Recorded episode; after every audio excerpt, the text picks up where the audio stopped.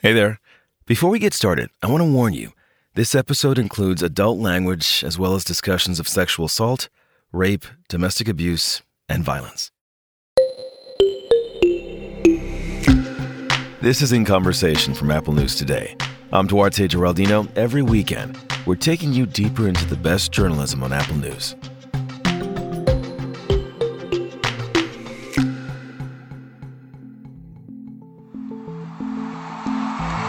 We hate love. We love hate.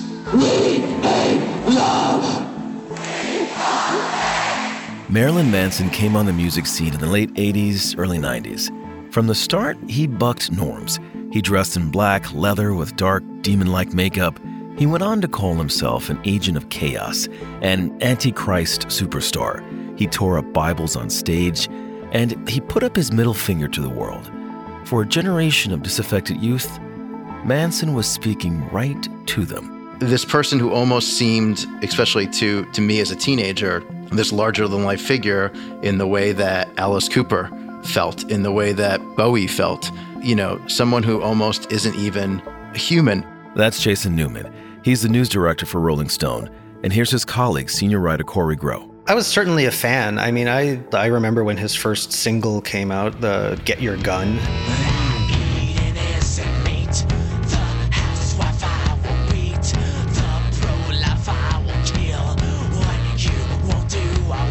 And I thought, hey, this is pretty cool. You know, he's challenging uh, these sort of social morals, and it was exciting. And you know, he's sort of standing up to what seemed like conservative right and these things that seemed like threats to freedom, especially to a 14 year old like I was at the time. Manson and his band went on to release 11 studio albums. They sold tens of millions of records worldwide. They were nominated for multiple Grammy Awards, and the music industry largely celebrated Manson.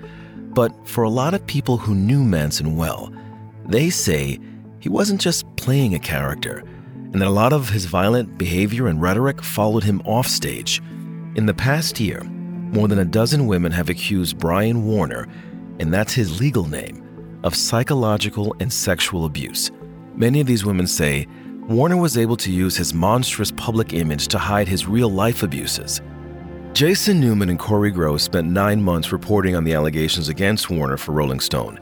They spoke with 55 people for this story, including several of Warner's accusers. We began our conversation by talking about how Brian Warner first became Marilyn Manson. Brian Warner is a kid who grew up in Ohio and eventually moved with his family to Florida. And uh, when he was sort of discovering who he was as an artist, he was attending community college, and so he was very interested in you know what was quote unquote called alternative music in the late '80s and the early '90s, and uh, decided that he wanted to be a musician himself.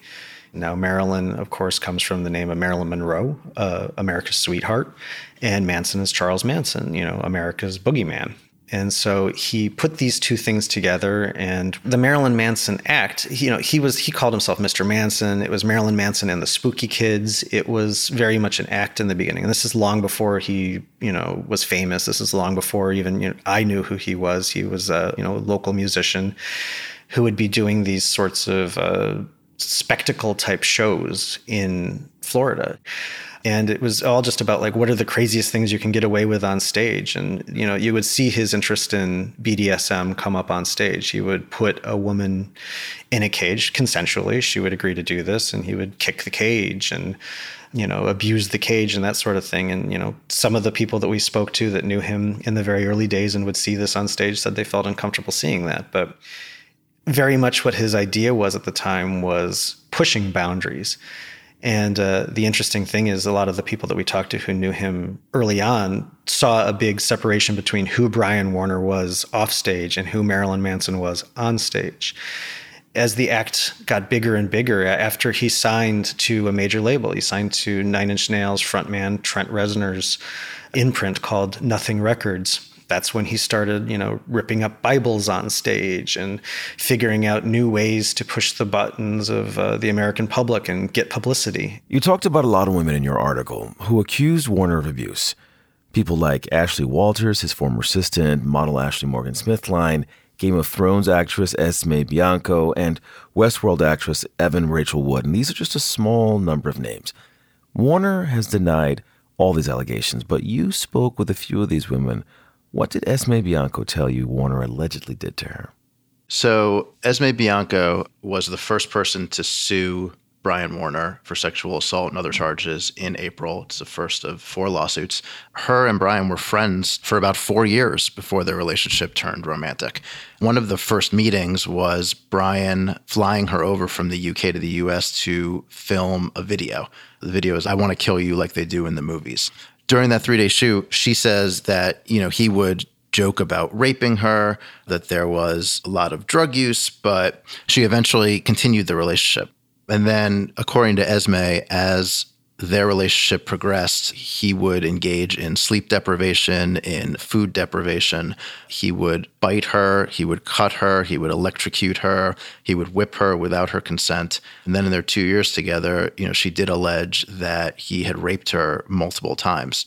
She describes in the piece one incident in which Warner had wielded an axe and chased her around the apartment, smashing holes in the walls because he said that, quote, you know, she was crowding him. And she called that a final straw moment for her. And then eventually she ended up leaving him the thing about Esme Bianco is when they started dating, when she started dating Manson, she wasn't famous yet. She wasn't on Game of Thrones. And it's a similar thing with Evan Rachel Wood, who was just starting out in her career at the time and wasn't super famous either. You know, there was no Westworld in sight at the time. A lot of these, the, the survivors are telling these stories about uh, Manson selecting them sort of when they were very young and impressionable and maybe moldable, you know, is what they would have alleged. Model Ashley Morgan Smithline also spoke up. What is she saying he did to her? Ashley Morgan Smithline was a model in the late 2000s who was working in Thailand, and they had met online. And it was a very similar pattern that other women have accused him of. She says that he told her, I'm the only one who understands you. Things that she says should have been warning signs, but she chalked them up in the beginning to being kindred spirits, was her quote. So he flies her to Los Angeles, and she pretty soon after that moves into her apartment and says that originally, you know, they did have a consensual sexual relationship. And then at some point, around 2010, she says she, quote, awoke from unconsciousness with her ankles and wrists tied together behind her back and Mr. Warner sexually penetrating her. She said that she said no multiple times, and Mr. Warner told her to, quote, shut the fuck up and also be quiet. And as their relationship progressed, according to Smithline, he choked her, he strangled her, he bit her, he burned her, all without her consent. He has been accused of carving his initials, MM, on part of her body. She says that he threw a Nazi knife at her and had cut her with a knife emblazoned with a swastika. She also alleged that he had elbowed her in the nose, which caused a hairline fracture, and had raped her multiple times. She also said that she wasn't interested in S&M or any of those things. Those were new to her. Right. So Ashley Morgan Smithline also said that she, you know, was not into BDSM, was not into kink, and this was not something that, in that sense, started out as consensual and then went into non-consensual. She says it was, it was non-consensual. So BDSM is a thing. And there are many consenting adults who enjoy this sort of bondage, discipline, domination, sadism, and masochism, that sort of sexual play. What is different here? Well, the fundamentals of BDSM is that it is a control relationship and you are ceding your control to someone. And by doing that, you're also have a sort of a verbal contract with somebody that, you know, there are limits, you know. If you are going to give up your control, you know, and be quote unquote abused or quote unquote taken advantage of in a BDSM relationship, that, you know, there are limits to that. And so there are safe words, there are cues and sorts of things where somebody would know when to stop.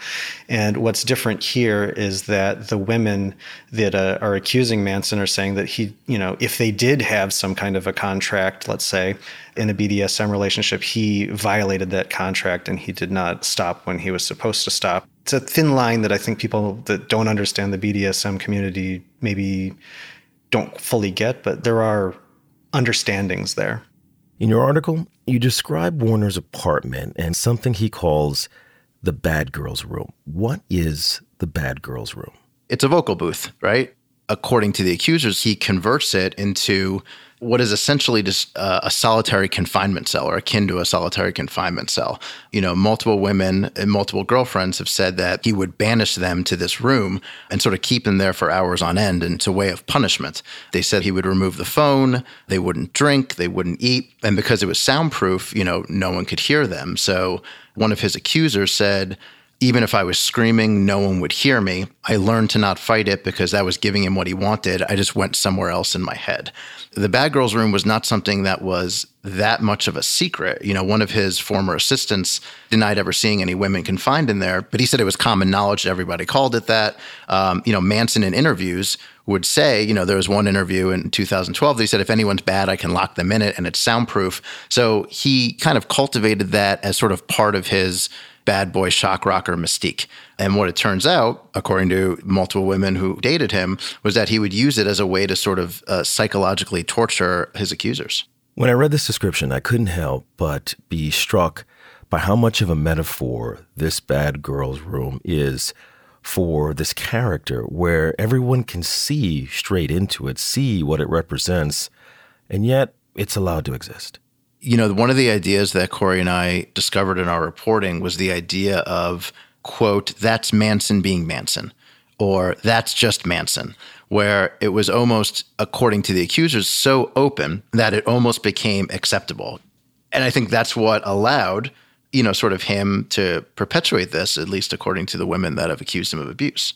He would joke about these things all the time. Like uh, Phoebe Bridgers tweeted out that he joked about like oh, that's the rape room. And she took it as a joke at the time. And it's one of these things that after women started coming forward, she tweeted that she started thinking of him differently again and that she's no longer a fan of his. So it's something that he always sort of couched a lot of this darkness in humor or irony or sarcasm. But it's something that a lot of the survivors have told us that he was kind of allowed him to hide these things in plain sight by talking about these things and, and joking about them.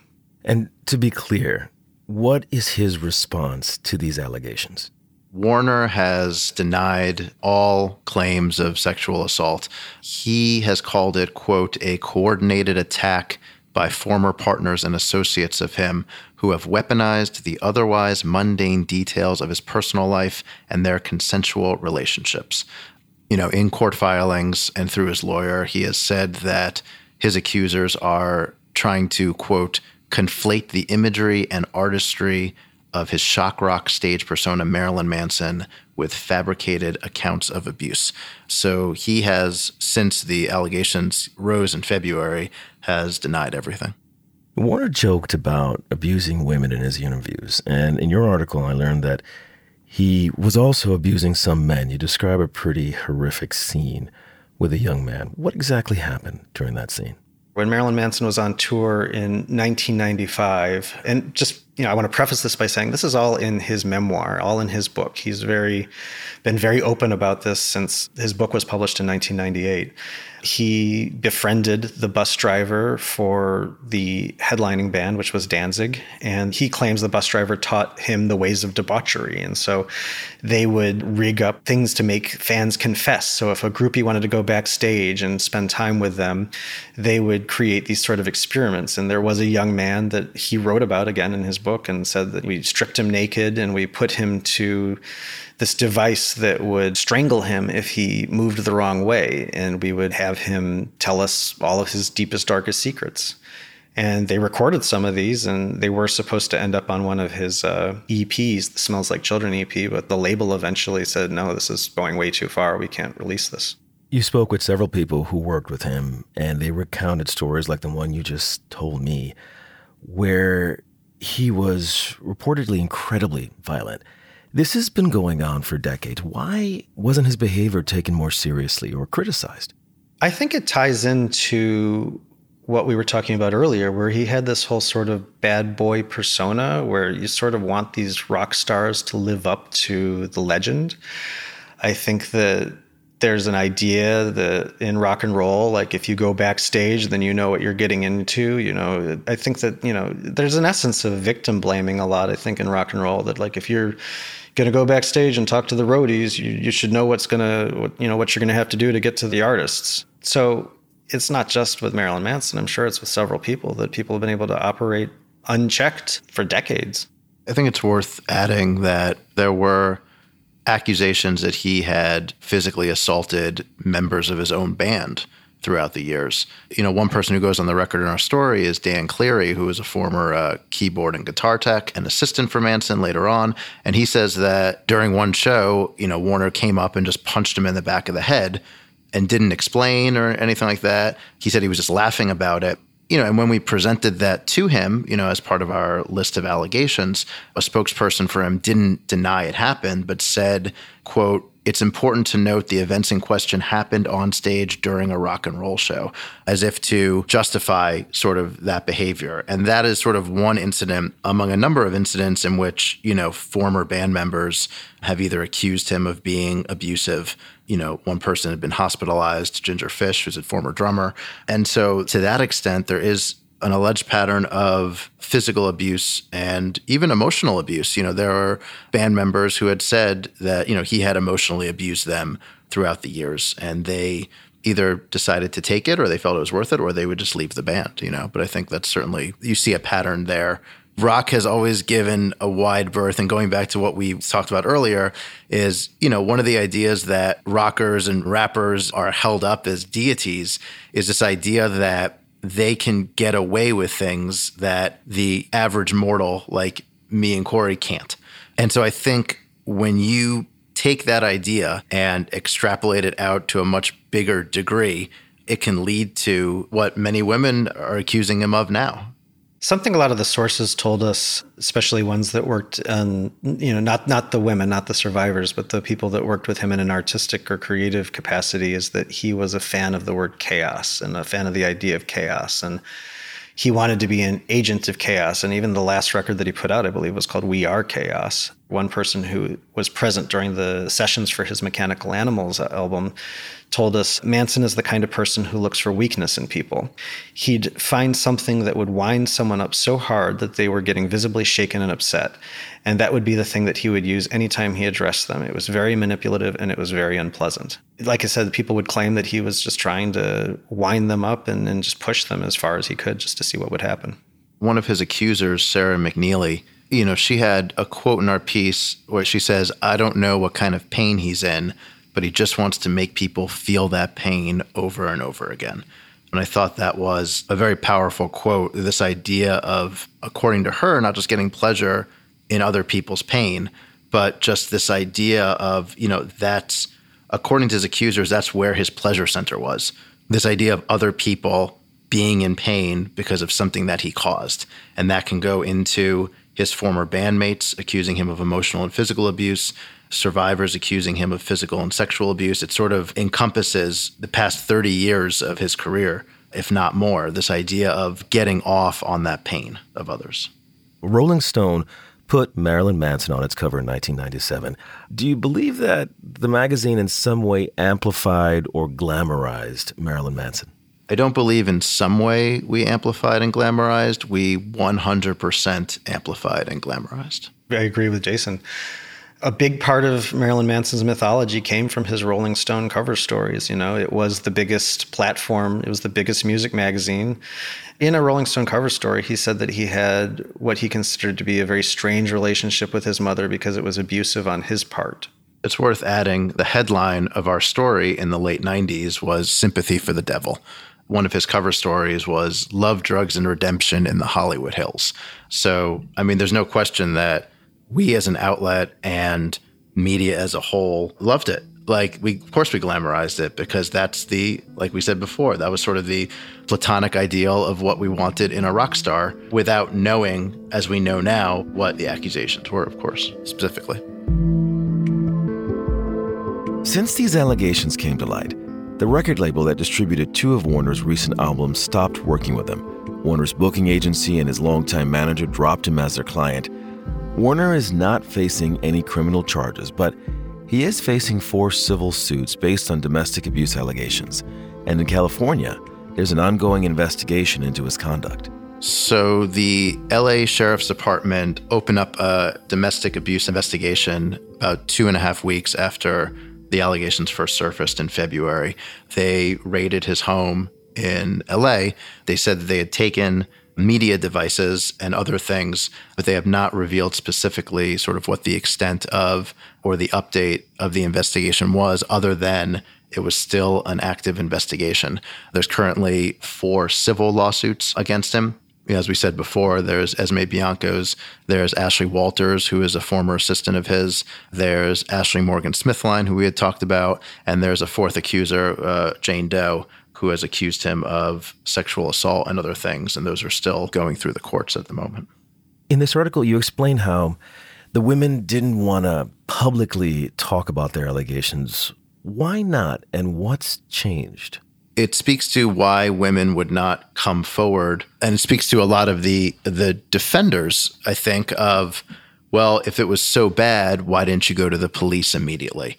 There's that sort of line of thinking which sort of feeds into you know the pattern of victim blaming when it comes uh, to his sexual assault. There are women who have said that they have received death threats from his fans.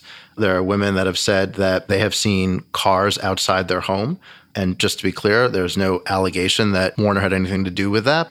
And so, you know, for a lot of these women who come forward publicly, they're living in fear on a daily basis. Living in fear on a daily basis, not knowing what the outcome could be of these cases. So, you know, there's certainly a lot of good reasons why someone would not want to report anything like this. And, you know, some women choose to do. So, what are we to do about this? You make the case that in some way the media and American culture helped elevate this man, this character, Marilyn Manson. Do we change the way we appreciate art? Do we accept this violence and misogyny in art as if it doesn't exist in real life? I think that what it means is that people just need to examine or question what they're looking for in art more. I don't want to impugn artists who are transgressive or doing transgressive things. I don't want to say that all artists are like this. Certainly, that's not the case. You know, in the case of Marilyn Manson, it just seemed like, from what the survivors told us, it seemed like uh, he was. You know, a lot of the survivors told us he was telling us who he was all along adding to that, Jim DeRogatis, who is the foremost reporter on R. Kelly's allegations, he said that, in paraphrasing, you can separate the art from the artist until the art talks about the misdeeds in which someone is accused of. And with R. Kelly, you know, would talk about his transgressions in his songs. And I think Manson is a, a fair analog to that that that's the point where it gets much harder to separate art from artist when it's being discussed as the art.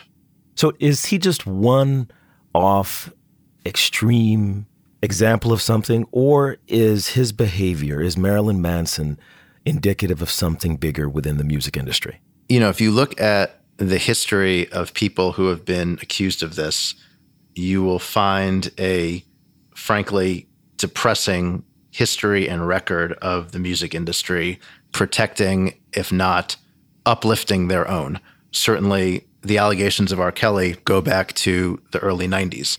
What I find interesting in general is in other industries in which things like this happen, you will find that, you know, within days or weeks, there will be either an independent investigation or you know the organization will in effect police its own the music industry is not like that. You know as someone who reports on it on a daily basis there are not a lot of profiles and courage in the music industry.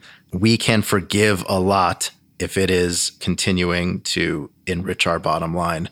You know i think that's one of the things that sort of has been endemic in the industry for a long time and is sadly one of the hallmarks of it Thank you both for being on Apple News today. Thank you so much for having us. Thank you very much. Jason Newman and Kory Grow's investigation for Rolling Stone is available now on Apple News. You can find the link on our show notes page. If you or someone you know is experiencing relationship abuse, you can call the National Domestic Violence Hotline at 1 800 799 SAFE or chat online at thehotline.org.